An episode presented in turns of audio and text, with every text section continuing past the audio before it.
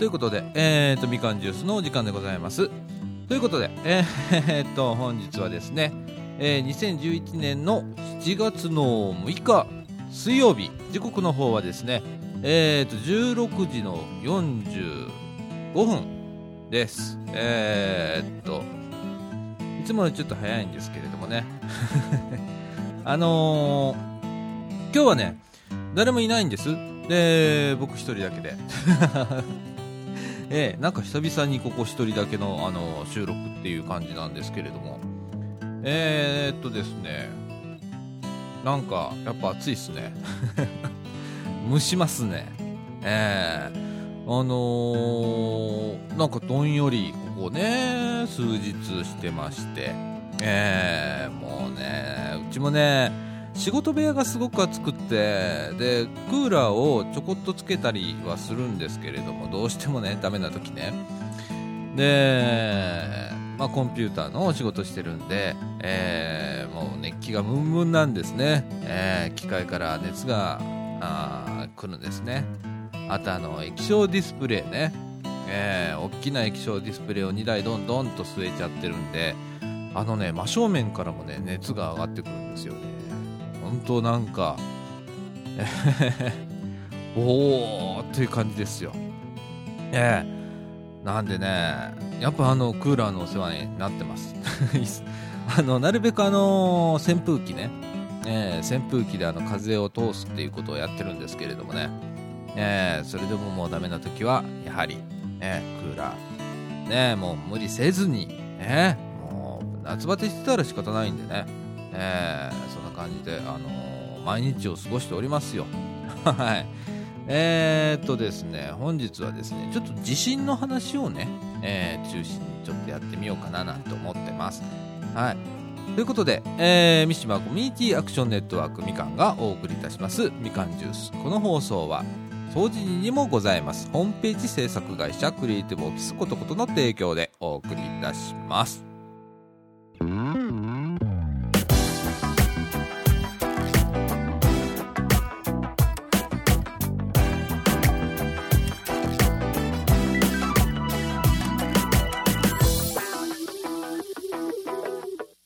みかんジュースをお聞きの皆様こんにちはこのみかんジュースのラジオ制作も担当させていただいております総知事にございますホームページ制作会社クリエイティブオフィスことこと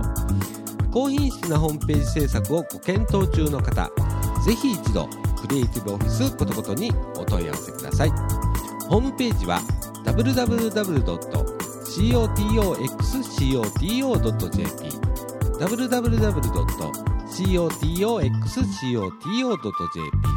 お問い合わせはホームページから24時間受付中です。よろしくお願いします。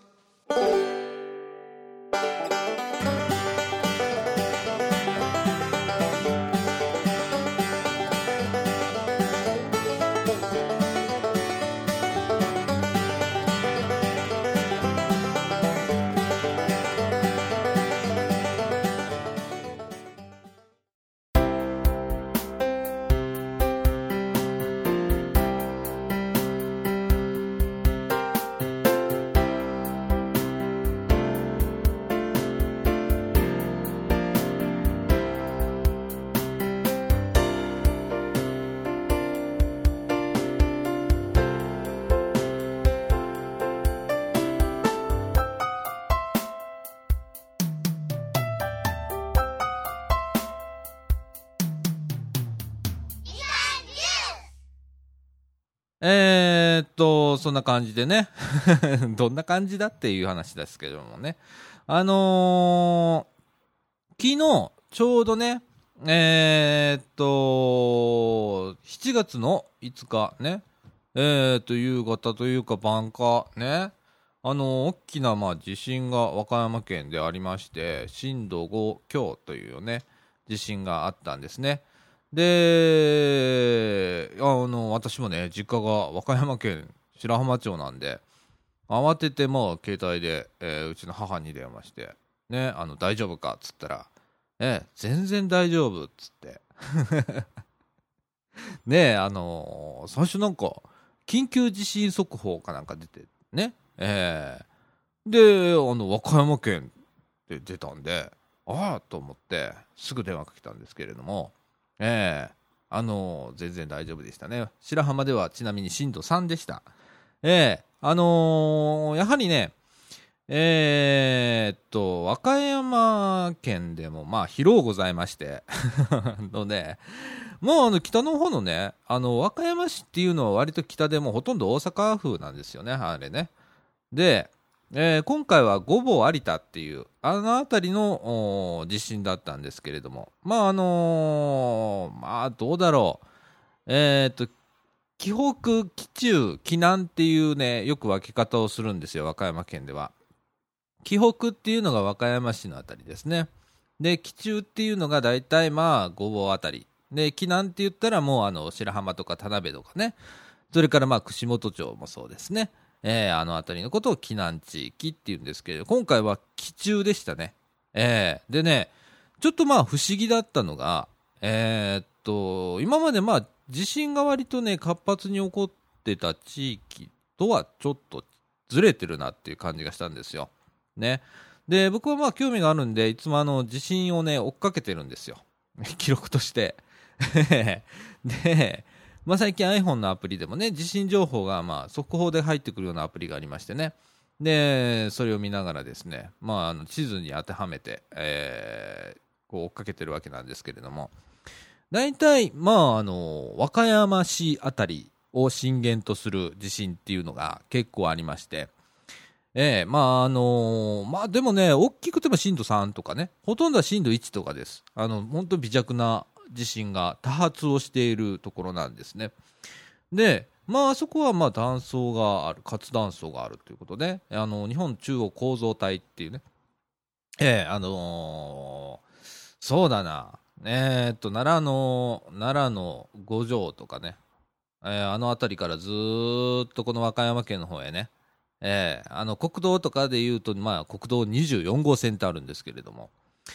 あれを沿って和歌山、えー県ね、えー和歌山市の方へ入ってそのまま、えー四国を貫いて四国に佐多岬ってあるんですけどね、えーあれを貫くっていう、あのー大きなあ断層があるんです。地図を見たらね本当にあのそのところだけ線が入ったようにへこんでるところがあるんですけれども。あのそういうところまあそれをの関連の地震だよねって思うのが普段、えー和歌山市の周辺では活発で起こっているわけなんですね。でで今回はそこそれよりだいぶ南へずれた感じ。ええかといって、えー、と最近まあよく言われる東海ねえー東南海南海地震ってこう3つの地震よく言われると思うんですけれどもの震源域っていうのが一応あるんです。ここら辺でまあ起こるだろうという震源域ってあるんですけれどもそっからも外れてるんですよね。えー、なんであの何なんだろうなとねあの思ってて。いやちょっとあの歪んでるのかなと。すいませんありがとうございます。今コーヒーをいただきます。すいませんありがとうございます。ええあの震源域がねあのちょっと外れてるなと。いうことでね。ねちょっと心配してるんですけれども。あのー日本各地で今ねあの地震が割と多いね。この側面はまあ2つあるんですね。一つは、えー観測網が強化されてよく地震の速報が出るようになったっていうのがまず一つですね。僕たちがよくあのテレビでねあの上にねテロップで地震速報って出ますよね。あれがね割と感度が良くなってよく出るようになったっていうのがまあ一つの要素なんですね。でもう一つの要素は本当に地震が増えたっていうのもあるんですよね。ええ。で今あのー地震っていうのが本当に日本ではね活動期に入ったと。えーまあ大体、えー阪神大震災あたりからね、あのー日本では大きな地震がどんどんと増えてきて、えー今どこで起きてもしか、あのーおかしくない状態だと思っていただいた方が多分いいと思うんですね。これはまあ脅しで言ってるわけじゃなくって、えー例えば大阪とかね我々ここ今ね大阪の茨木市総持寺駅前町っていうところにいます僕もそこに住んでますね。でもあのいろんな断層というのがああるんですね、この近くにも。ね。例えば大阪、えー大阪は市内をですね、上町断層というのがね、えー縦に貫いていたりだとか、えー今、まあ、活断層とは多分もうあまり言わなくなってきたのかなっていう、えっ、と、六甲高槻断層とかね、ありますね。えー、とちょうどこの辺りだったら高槻の阿武野とかねあの辺りを貫いてるんですけれども、えー、と東,、えー東西に貫いてるんですけれども。あそこにも断層がありますね、えーあとはまあこの近くでねよく頻発して起こる地震というのはえー、とよく京都府南部で地震がありましたって出ますねえーあれが大体、えー、と、亀岡市ですね。高槻のすぐ上ですね。あの辺りで、まあ、地震が活発していたりだとか、まあ、京都にも、京都市内にも、えー活断層がありますし、もうどこで起こっても、あの、おかしくないですね。えーで、よくあの、地震の起こる、こう、発生率っていうかね、えー過去、あの、これから30年以内に、ね、あの地震が起こる確率っていうのがよく出てますけれども、ええまああの非常に高いところもありますよね70%とかって言ってるところもありますし、ね、ほぼもう起こるみたいな感じになってますけれども、ええ実際ねでも起こったところ見るとの全然ノーマークだったところにドーンと起きたりだとかするんですよね、ええだから安心しきってはいけないっていうことですね。で今回も、まあ、東日本大震災でねえーまあ、ああいうう被災を受けてしまって、えーあのーあの地域も、まあ、あの地域は、まあ、多いですよね。もともと、まあ、地震が起こっても、えーいつ起こってもいい、いいって言うと大変ですけれども、おかしくない地域ではあったんですね。で、昔からね、えー岩手県なんかはリアス式海岸って言ってね、あの、ギザギザの海岸なんで、えー入り江がいっぱいあるんですね。で、津波で、えー入り江は急に津波が高くなっちゃうので、えーね、あの、ひすごい大きな被害を受けてしまうっていうことがよくあるんですけれども、韓国にもいっぱいあったわけですね。で、まあ、今回も、今回は特にもう大きい津波でしたね。もうびっくりしましたね。僕らあの、映像をね、改めてまた、えー見たりするとですね、いつ見てもまあびっくりするっていう衝撃的なまあ映像だったりするんですけれども、えーたくさんの方がね、津波でな、えー今回亡くなられた方がほとんどだったということでね、えーで、まあ関西の話にちょっとまた戻すとですね、えー一番まあ心配されるのは東海、東南海、南海地震ですね。えーあのーこの3つの、えー地震がですね、まあ、連動して起こるって言われてるんですね。えーで、それがまあ、連動して起こると、どうなるかというと、非常に大きな津波を生んでしまうということで、えーまあ、大阪でも津波が観測されるであろうということでですね、で、あのー東日本大震災の後に、えー大阪府とか大阪市がですね、えー改めてまあ津波の影響というのを再計、えー再シシミュレーションをしたわけですよ。で、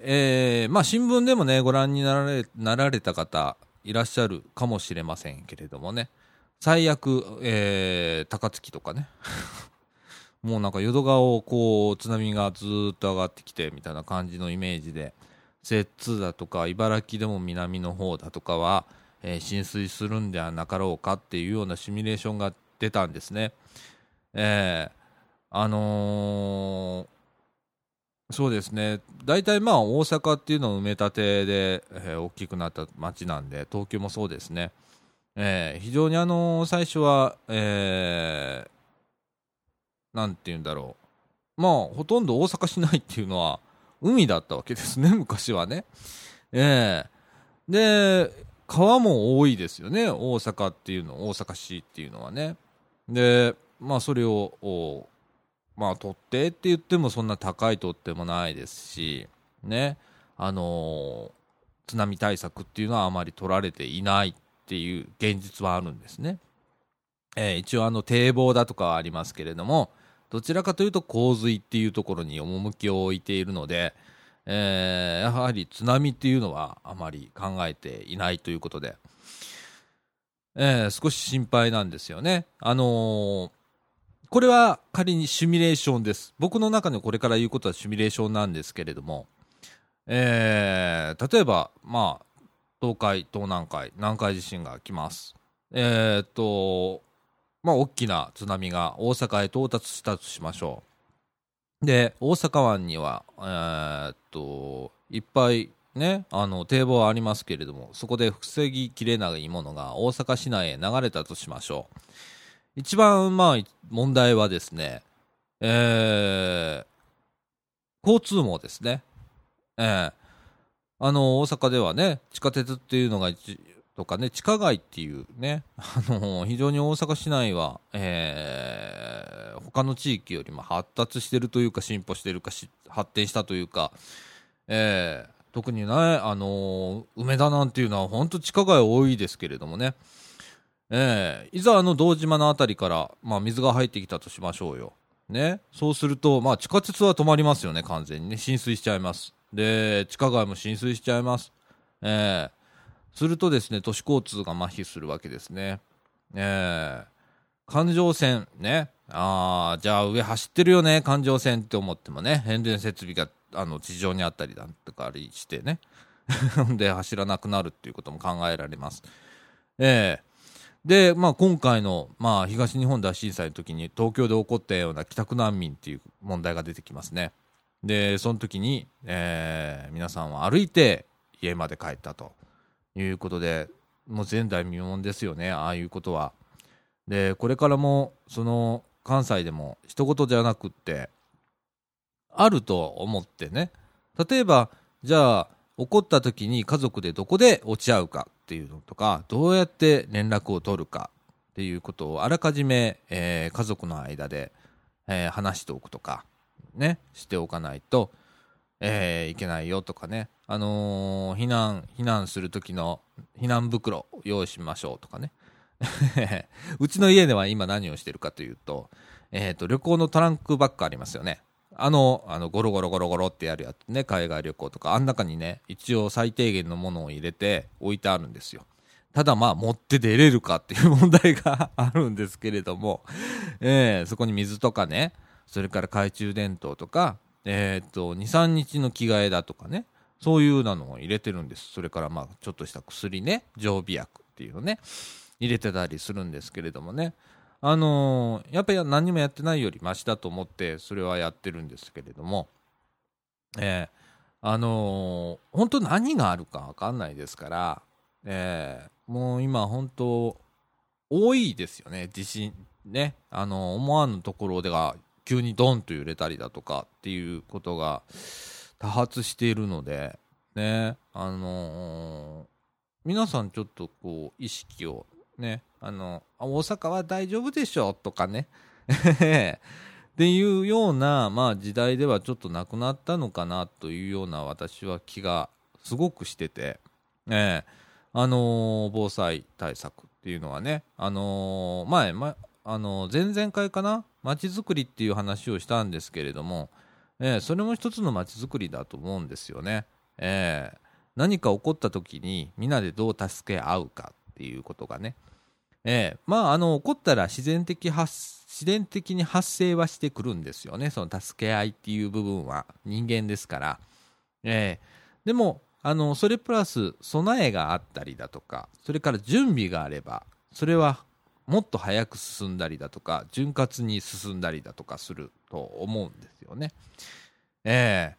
ー、あの隣近所でねあの声を掛け合ったりだとかっていうことが普段からできていればもっと避難する時にあの隣のおばあさんがいたら「おばあさん大丈夫?」って声かけて逃げたり一緒に逃げたりだとかっていうことができたりするかもしれませんよね。えー、そういった意味でやはり、えー、ちょっと地震っていうのはね、えー、あの、地震だけじゃないんですけどね、災害っていうのはいろいろありますから、ね、あの、台風だとかもありますし、それからまあ大雨っていうのもありますよ。それからまあ、えー自然災害とはちょっと違うかもしれないですけれども火事っていうのもありますね。え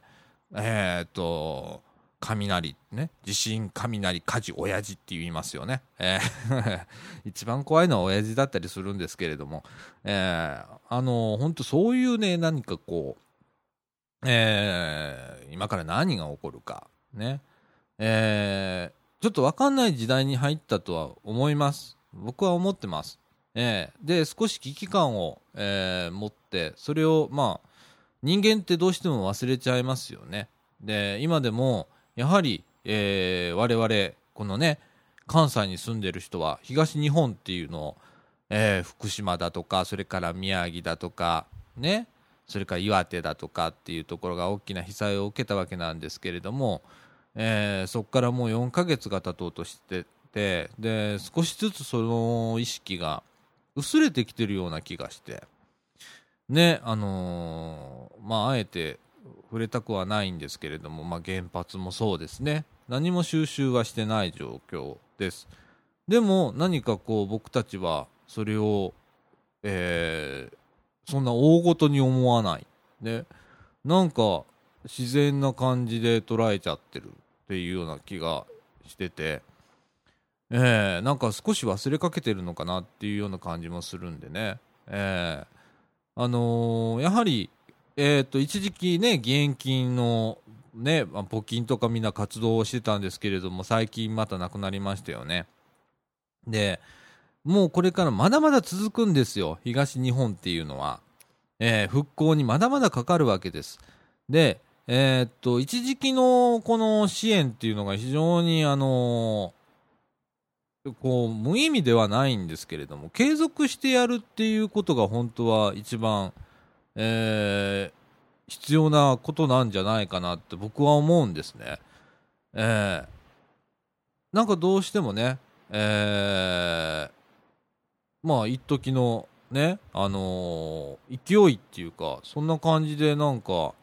えー支援が行われてるんじゃないかなって思ってね。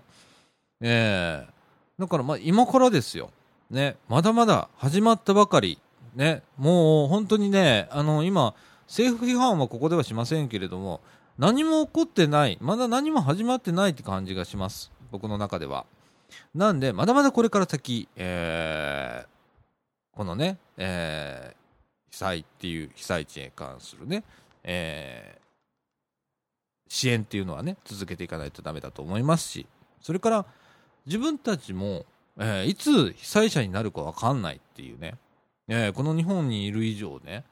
えー今のやはりこの震源ね。あのインターネットとかで調べるとまあいついつどんな地震がありましたっていうことは分かるんである程度。ね。あのなんで、えーやはり皆さんこう調べていただいたらあの分かると思います。どれだけいろんなとこで思わぬところで地震が起きているかっていうことが分かると思いますんで、えーぜひともあの皆さんちょっとね関心を持っていただいて、えーでえーっと備えをねとりあえず備えをねそれからあの何か起こった時に家族でじゃあここで会いましょうっていうところを決めるだとかね。それから長いことまあ電気が使えないっていうような時はね携帯もそう電池は持たないんでじゃあ何時にね一斉のおでで電電話の電池を入れ電気を入れてその時にお互い連絡取ってあとはまあ電気を切りましょうみたいなことをね、えーあらかじめ、えー決めておくと割とこの、えーその後のことがね楽になったりすると思うんですけれどもね。はい。いやあのー昨日はちょっとびっくりしましたね。ここ大阪でも。結構うちマンション揺れるんで。ゆーらゆーらゆーらゆら揺れてたんで。ええもうゾクゾクっとしますよね。ええ怖いですよね。はいあの東日本大震災の時でも結構揺れましたもんね。この大阪でもね。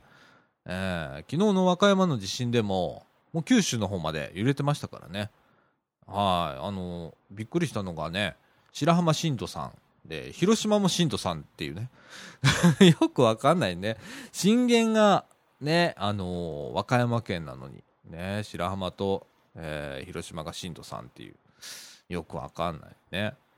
本当に何かあの自然の力って本当計り知れないものなので、ね、まあ、皆さんも注意して、ね、あのいただきたいなと思います。はい。